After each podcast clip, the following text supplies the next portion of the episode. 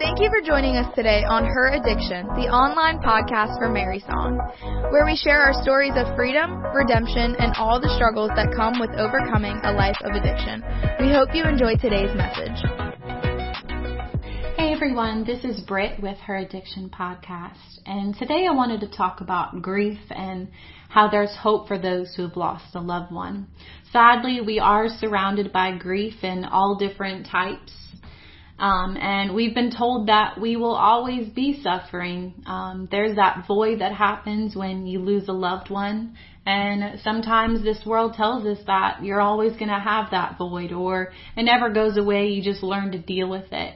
Um, we've all lost someone, whether it's through cancer, someone overdosing, suicide, a car accident, a sudden illness, or just through old age. But whatever it looks like, the grief is all the same and the emotions are the same. You could be grieving over a lost job, a divorce, a relationship, but whatever that situation happens, we all have that void. And how we deal with that void, that's the most important thing. We can either go to the Lord and begin to draw near to Him, or what sometimes happens is that we don't know how to deal with those emotions and the grief or someone spoke lies over our life that we're always going to we're always going to be suffering and we're always going to have that depression. Therefore some people turn to substance abuse or suicide or depression or um, they just become a workaholic whatever they can do to fill that void. And and they never really overcome the emotions of grief and they end up really wasting um, a lot of their life because they really may not know or they don't know the truth that we can come to Lord through that grief. We have a lot of girls that come in and, you know, they're dealing with grief, whether they were maybe six years old and they lost a parent or they lost a relationship or they had to get a divorce and so grief, it looks different in all different um, types of ways, whether whatever age you may be, but the emotions are all the same. And um, we love to see those girls come in and uh, we're able to love on them and point them to Christ and show them that there is hope. Um, but I know it can be difficult when young girls come in and um, they may not have an example of someone that has gone through what they've been through.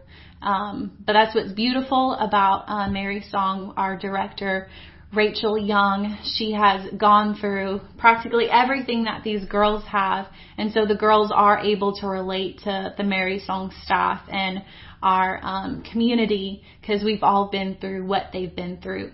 Um, but a little story about myself. Um, I didn't go through the program, but um, I've been involved with Mary's Song and Victory for a while. But when I was 21, I lost my mom to cancer, and I grew up in a dysfunctional, abusive household. It probably would have been easier if I just went to Mary's Song, um, but the Lord grabbed me either way, and um, but I still ended up in Mary's Song. I am a Mary's Song girl. Um, but what was uh, hard for me is that I didn't have an example when I was 21 of someone my age who had lost their mother and still was making it that wasn't in depression that didn't turn to suicide. You know, I had struggled with suicide and depression my whole life. Both of my parents were substance abusers and alcoholics. So I didn't want to turn to that life, but people had always told me, oh, there's no hope. And the one example I did have was a woman in her 40s and she turned to me, she's like, oh, well, you're always going to be dealing that, you know, whether you get married or have kids, you're just going to be depressed the rest of your life. You just have to learn to suffer with it. And I took that lie and I thought, well, I guess there isn't any hope for me. I'm always going to be struggling with this loss and with this grief. And so if we don't bring that grief to the Lord, we try and we fill that void in other ways. Um, whether it's through substance abuse, depression, isolation, we try and do whatever we can to numb those emotions, to numb the anger, to numb the hurt, to numb the questions. But what we don't realize is that we need to begin to draw near to the Lord through those emotions, through the anger, through the bitterness, through the confusion, through the questions. And the more we learn to come to the Lord, the more that He gives us His peace. And we may not have all the questions answered, but what we do have is the comfort of the Holy Ghost. And so that's what I learned through every holiday, through every Mother's Day. I would get in this funk and uh, didn't know what to do. So I would withdraw back into my old ways of depression. Um, and then I would come out of it. But any holiday, any event that would remind me of my mother, I would slunk back into that depression. And eventually the Lord grabbed me and he's like, Britt, you need to start using your voice. And so I began to share about the testimony of restoration between my mother and I.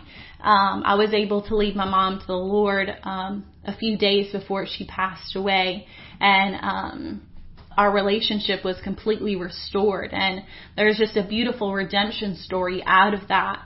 And so, even though there was so much sorrow and there was so much grief and pain, what I wasn't seeing was the Lord's glory in the midst of that. And what's beautiful when we begin to draw near to the Lord in that grief and in that pain, our perspective is changed. And so no longer do we want to go to the substance abuse or do we want to go to the pills or to the alcohol. We begin to come to Him in that place and He changes our perspective and we begin to see His glory in the midst of that pain and becomes a testimony it was in that moment of when that woman spoke that lie over my life, I began to lose my voice to grief. And then I learned to come to Him and to draw near to the Lord in that place. And that's how uh, my voice was restored. And that's what happens at Mary's Song with these girls. They come in, they come in broken and confused with so much pain and hurt and confusion. And what do we do? We point them to Christ because we can't fill that void. Food can't, nothing can. We can do all the right things and point them in the right direction, but they have to begin to draw near to the Lord in that place.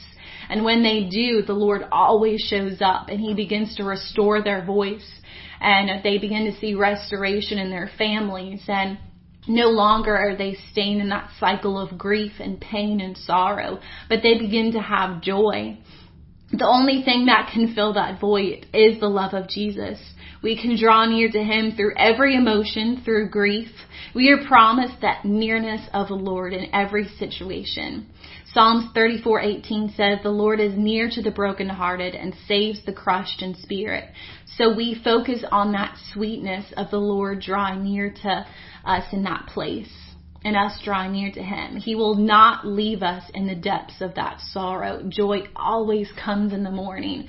So we have to learn not to give up, to press in more, to get connected in community, to um, reach out to friends, to reach out to other family members, begin to pour out to others who are hurting because that helps change our perspective as well. But in that moment, moment of loss when you may get that disappointing phone call or that phone call from the doctor, the um, disappointment of a family member, the rejection, that painful email maybe that you lost your job, um, the dream of a family that shattered after losing a loved one, um, something you thought that would never ever happen to you. Then you begin to think, there's no way I can live without this. I can't move on. But we have to shift our mindset and begin to draw near to the Lord in that place when you begin to think, there's no hope for me. I can't live without this. I can't move on. Because really, the Lord's encouraging us and pushing us to draw near to Him. To, he's beckoning us to come in that place when we begin to believe those lies. And that's what happened when I was 21. The Lord was beckoning me to come to Himself. And as I did, my perspective was changed. And then I saw um, how many God moments I had throughout that week and throughout the restoration of seeing um, my mom come near to the Lord and her salvation and our restoration as a mother and daughter. Psalms 41 through 3 says, I waited patiently for the Lord. He inclined to me and heard my cry. He drew me from the pit of destruction out of the miry clay and set my feet upon a rock, making my steps secure. He put a new song in my mouth, a song of praise to our God. Many will see and fear and put their trust in the Lord. So I lived in that pit of sorrow, but Jesus took me out of it, but I had to begin to use my voice and begin to share that new song of joy, that new song of redemption, that new song of restoration that the Lord had given me through that grief. So I can say um, I'm 28 now, and um, it's been quite a number of years since I lost my mom. Um, there has been other family members that have turned to alcohol and other things, and that's how they dealt with it because um, they haven't been able to process through that grief. But I'm no longer living in that pit of depression or that sorrow or that grief. Of course, I miss my mom, but I'm not lacking. I have joy and I don't have to go to that place because I found His glory and I found the Lord's love in that place of grief. And so I run into girls all the time that, you know, have had broken relationships and um, lost loved ones. And so I can tell them, hey, there's hope. I know it's hard and it's frustrating and confusing, but there's hope. Begin to draw near to the Lord and He's to heal you. He's to set you free. And then He puts a new song in our mouth and we begin to sing that new song of restoration, of redemption. And, um, it's a testimony to others who are going through the same thing. First Thessalonians 4:13 says, "But we do not want you to be uninformed, brothers, about those who are asleep, that you may not grieve as, uh, as others do who have no hope." So it's saying that it doesn't say we're not going to grieve. We do need to grieve, but we don't have to stay in that place. And that's what happens to a lot of people in this world.